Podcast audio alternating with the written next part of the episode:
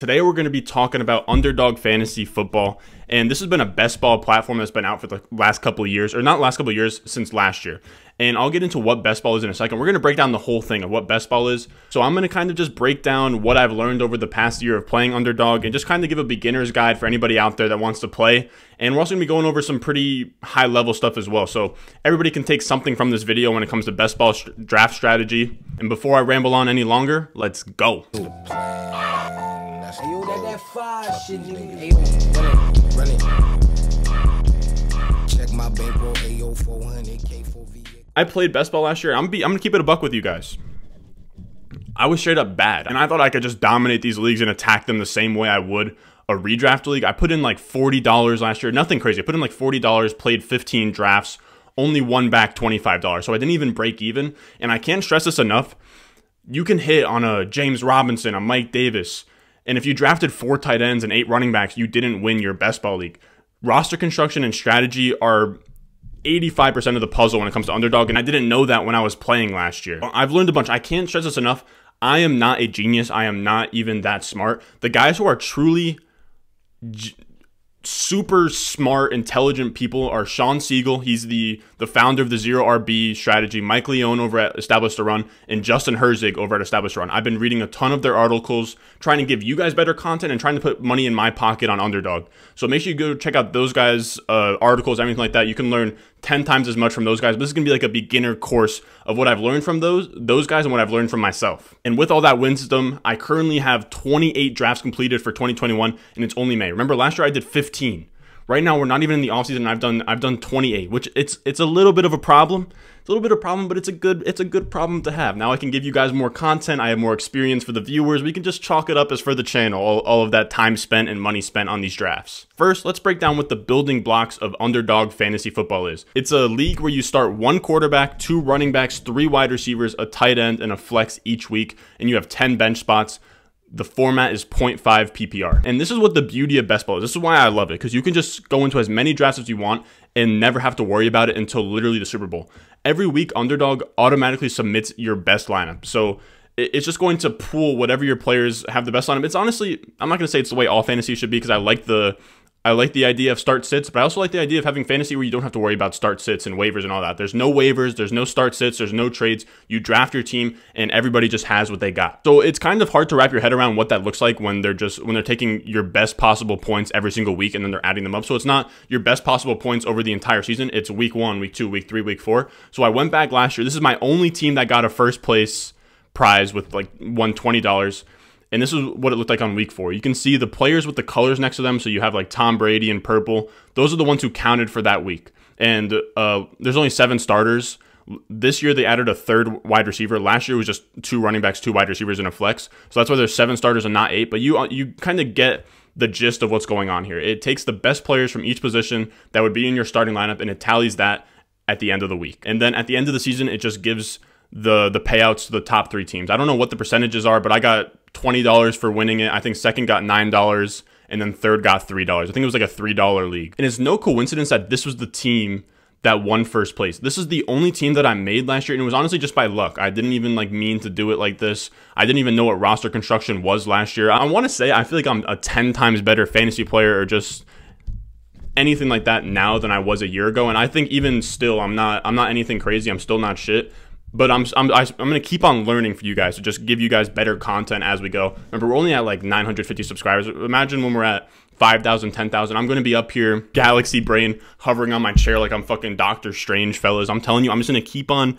loading up on this kind of knowledge. And I, I want to reiterate: last year you could have hit on James Robinson, DK Metcalf, but if you drafted four QBs and four tight ends, you're not winning that league. You have to you have to be very aware of what your roster construction is and this team that I drafted last year was two quarterbacks, five running backs, nine wide receivers, and two tight ends. So I'm going to refer. This is the order. It's going to be quarterbacks, running backs, wide receivers, tight ends. That's going to be the order that I refer to these lineups going forward. So that was a 10, 2 5 9 2 lineup. And that's a lot similar to what I like to run now. So let's break down each position and how many you want of each. So we're going to talk about the quarterbacks first. And at quarterback, you ideally want two solid quarterbacks, you know, like a like a Kyler Murray and Tom Brady. So you have like that 1A, like Kyler Murray's in that upper echelon. Then you have a guy like Tom Brady who's like a fringe top 12 guy. That's perfect. And if you even want to go a little bit riskier than that, I can even let you slide with two top 12 fringe guys like a Burrow and a Brady. Now, I will say you can do this if you want. I personally don't, but you could go a, a Lamar Kyler, so you have like two super high echelons. That's spending too much on the quarterback position, in my opinion. I don't want to spend too many top resources on the quarterback position. If you want to do that and you really want to lock in that safety, that's fine. The worst case scenario is when you have to go three quarterbacks. And three is where you have to max out. It has to be two to three quarterbacks. Ideally, you really only want two. But that third is when you when you just you wait too long and now all of a sudden you have to go Fitzpatrick. Even then, you could still rock with two and just hope for the best because I'm going to say this a billion times this episode, but in uh, uh in best ball, you have to just assume best case scenario. You have to assume that your quarterback plays 16 games. He doesn't bust. He doesn't get injured. So I don't mind if you want to go. If you wanted to go like Kyler Murray, Jameis Winston, I wouldn't. I wouldn't knock you for that. But if you went Brady, Jameis Winston, I'd maybe want to add another quarterback. Or you could even just get three that's like Fitzpatrick, Jameis Winston, and who's another like low level quarterback, like a Carson Wentz. You know what I mean? If you wanted to go with that that route, I wouldn't scoff at it but I try to avoid that. I want to get two quarterbacks I can rely on, lock them in because I want to spend as little amount of roster spots on quarterback and tight end as possible. If we're going to move on to the tight ends, it's pretty much the same thing. You ideally want two, and you can do the same thing. You can go with two mid tier guys, like instead of a, uh, a, a Brady and a Burrow, you could go with a Noah Fant, Tyler Higbee kind of thing. And these are these aren't like set in stone tight ends. I'm just saying guys in that range. You get what I'm saying? Like guys in that tight end seven to ten tier. Or you can go with a guy like George Kittle and pair him up with a Jared Cook. Jared Cook is a guy that's like a tight end 15 and beyond, and he might give you a week here and there. And with that, you want to make sure uh, with all these quarterbacks and tight ends, you want to make sure that their bye weeks don't overlap. Now, let's say you start Noah Fant and you miss out on Tyler Higbee, and then you go Jared Cook then you should probably grab another tight end like an Adam Trautman or Austin Hooper. Then you go with that three tight end build. And again, I try and avoid any type of three tight end and three quarterback builds. I, I ideally only want four spots there, maybe five. If you have to do three at one and two at the other, you can get by with that. But I think the worst thing you can do is go three at each. Once you go three at each, then you're looking a little bit rough. And with with running backs and wide receivers, instead of going by how much I would draft at each one, it's really strategy based when it comes to wide receiver and running backs. That's why I did tight end and uh, quarterback first. So I figured it'd be easier to break down my running back and wide receiver strategy based on my roster construction. And the first one is going to be called hyper fragile. I think uh, the guys over at Established the Run kind of made that idea. Maybe Sean Siegel did. One of those guys, they coined that term. And this is where you only draft four running backs with at least one drafted in the in the first five rounds. You can go one draft in the first five rounds, two, three, but that's what it's defined by. You go one to th- one to four in the first five rounds and cap out at four. So you can go one in the first five rounds and then three later on and cap out at four. You can go four straight up and then cap out there, but you don't want to spend too many on the running back position. And let me break down how this kind of makes sense. Let's say you start Saquon Barkley, you come back around, gra- grabs uh, Clyde Edwards-Helaire and then let's say you finish out with seven running backs. So now you're drafting seven running backs, Saquon and CEH. You don't need that many uh, running backs. You're spending too many resources there, getting bogged down by that because you're spending too many resources on one position. If you're spending up for Saquon and CEH, you can't also go for safety with those back end running backs. That's why it's called hyper fragile. You just want, you have to assume that players are not getting injured and they don't bust because once you start drafting, oh, maybe Saquon tears his ACL again, let me draft two more running backs. Well, one, if Saquon stays healthy, you just screwed yourself over. And two, if Saquon got hurt, your season's over anyway. So you just have to plan like everything's going to be fine. You have to just understand the risk that comes with injury and draft that way. You can't always you can't just protect yourself. In best ball there isn't really any protecting yourself. There's no handcuffs, there's no oh, but what if my player gets hurt? There is in your head you have to pr- approach best ball and just be an absolute fucking idiot and be like okay, Saquon Barkley and CEH are going to ball the fuck out and beat RB1s. That's just the mindset you have to have. They're going to ball the fuck out, and then you have to plan for it that way. That's just the easiest way to go about it. There's no safety in best ball. The saying they use at Establish the Run really, uh, really stuck with me. It's the rule of thumb is you either draft RBs early or you draft them often. And drafting RBs early means top five rounds. So if you draft one RB in the top five rounds, you have to cap out at four. But if you miss out on the top five rounds, that's what we'll get into in a second. Let's focus on the hyper fragile build where we only go four running backs. Here's the team I drafted last night. For this, I went two quarterbacks, four running backs, 10 wide receivers, and two tight ends. That is the optimal prime position allocation that I'm trying to run with these four RB builds. Like I said earlier, if you need to go three quarterbacks, you can three quarterbacks or three tight ends, you can do that. So if you want to go instead of two four ten two, you can go three four nine two or two four nine three if you want. But I would not I would not go three four eight three if you guys get what I'm saying. You want to aim for two four ten two, and then safety lever is three four nine two, two four nine three, and then anything past that, if you have to go three tight ends and three quarterbacks, that's a tough tough spot to be in. Now with these running backs, like I said you can draft any amount that you want early, but as soon as you draft one in the top five rounds, that's when you go hyper fragile and cap out at four. So if you wanted to go where I went, if you wanted to go Kamara, CEH, Miles Sanders, and come back around and grab Chris Carson, I, I don't know the exact ADPs, but you guys get what I'm saying? If you wanted to do that, you could, but you could also do what I did. You can anchor it down with Alvin Kamara, expect him to be RB1, putting up 20 plus points every week, and then you just kind of punt RB2. You hope that Fournette, Hines, and Rashad Penny can just string something together for you in that RB2 spot. If you're a little bit less open for risk like I am and you kind of want to play things safe, you can go two, three RBs early. Let's say let's say you grab two RBs early. Let's say you go Alvin Kamara, come back around, grab CEH.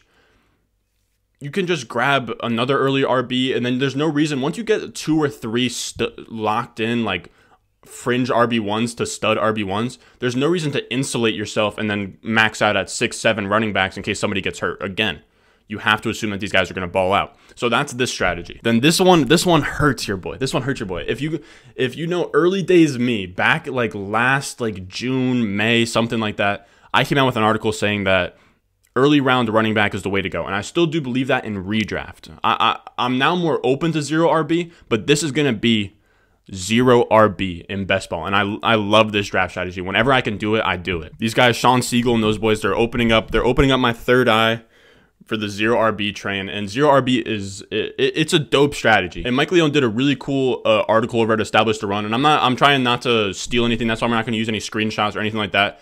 But he said for the zero RB builds where they drafted six RBs, none in the first five rounds, that only took up 1.2% of teams drafted on the entire app, but that had a 15.02% league win rate compared to the next highest early running back build winning only 9.86% of leagues. So you're almost winning like 1.75 times more. It was zero RB builds than anything else. And on top of it winning more leagues, it's also not used at all. And you want to stick out in these best ball drafts. Everybody's going RB early. Everyone's going for running backs. If you use zero RB, no one else in your draft is using it, and you're setting yourself up to win that league. Now, I will say these league win rates are definitely fluffed. The the ones that take four running backs or a bunch of running backs, those are more of the common people on underdog. And the players that take zero RB builds, they're usually the sharp guys, the ones who are raking in a lot of money. So that is skewed by it a little bit.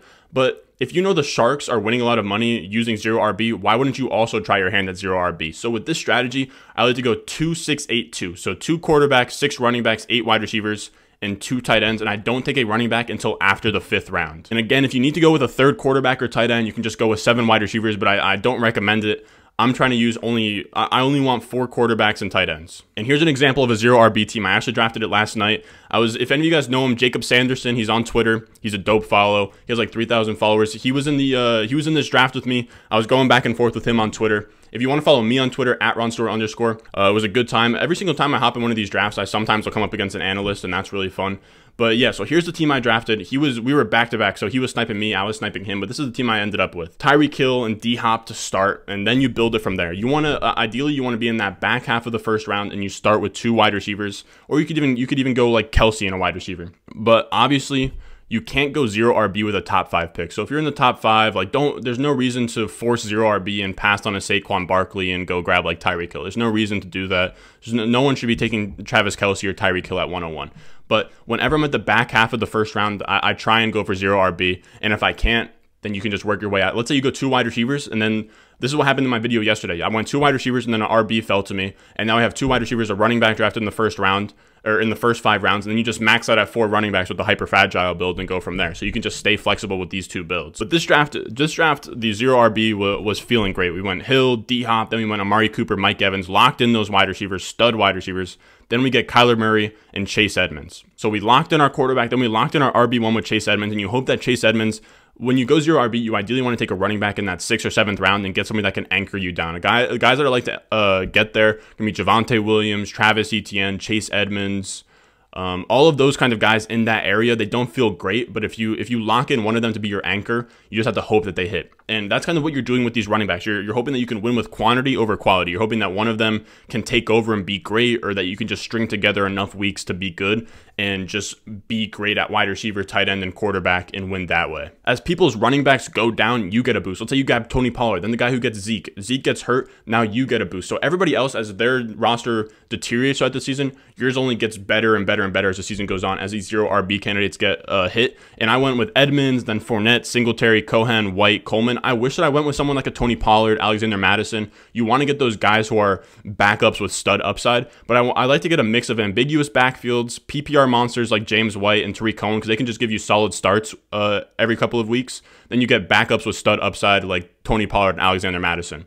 Also, just to put a little cherry on top, we're going to talk about stacks here. So I got some brownie points, you know, in this draft. I set up some sweet stacks. I got Kyler Murray paired with Chase Edmonds, DeAndre Hopkins, Christian Kirk. I got Tom Brady paired with Mike Evans, Antonio Brown, and Leonard Fournette. So what are stacks? These are going to be where you stack players in the same offense like those two were. And it doesn't have to be quarterback. It doesn't have to be quarterback, wide receiver, wide receiver, tight end. It doesn't have to be just pass catchers. It can be running backs on that offense. You can go like I did, quarterback, wide receiver, wide receiver, running back. You can also just not even have quarterback. You can just go wide receiver, wide receiver, running back, wide receiver, wide receiver, tight end, wide receiver, tight end, running back. You guys get the gist. I'm out here fucking rapping on the mic. Now I will say that in hindsight, I do sometimes go with that that four man stack where I'll go quarterback, running back, and then two pass catchers. But that's where bye weeks start to get really tricky. So now I'm starting to kind of dial back. Especially you don't want two four player stacks on the same team like I did. You're gonna want to scale that back. Probably go with like a three man stack, three man stack. Four gets a little bit risky, but it also shoots for a lot of upside. Uh, and sometimes I do. I'll be honest with you guys. Sometimes I go overboard with the stacks. Sometimes the stacks they look too good. I like to go with a couple of, of stacks. I don't know. We'll see how that plays out. All I can say is don't go overboard. You can always stack. You can stack wide receiver, wide receiver, tight end. You don't have to get the quarterback or the running back to feel the effects of the stack. You just want to get players in the same offense. So when that offense goes for 45. Like when Tampa Bay goes for 45 and Gronk gets a touchdown and Evan gets a touchdown and Antonio Brown gets a touchdown, you don't necessarily need Tom Brady to feel the effects of that stack. If you made it this far, man, I appreciate it. Make sure you go down below, subscribe, and leave a like. Maybe once we get to a certain amount of subscribers, Underdog will put some respect on my name. I, am trying to get that promo code, man. I want to get as many of you guys on Underdog. I want to get as many of you guys on Underdog and in the Discord. So make sure you go down below, join the Discord. We have our own little channel chat for underdog drafts. I would love to get in a bunch of underdog drafts with you guys. I'm literally doing probably one or two every night. And don't tell my my wallet or my bank account that I'm doing that, but that's that's what's going on in these streets. But yeah, man, I've been loving these underdog drafts. I've been trying to go crazy with different strategies and learning as much as I can for you guys. I think that best ball is going to be huge in the next year or two. so look out for more best ball content. Look out for more mock drafts. And I think that tomorrow I might do an auction mock draft, but we'll see. We'll see where that goes. We also have a Justin Fields video coming out soon, so make sure you go down below, subscribe. You don't want to miss any of that. And as always, you can find me at Ronstore underscore on Twitter. I'll see you guys in the next one.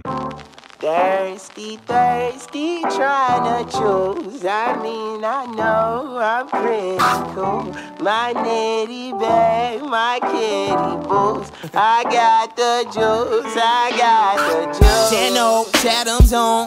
Foolies glad I'm home. Even my haters kinda glad I'm on.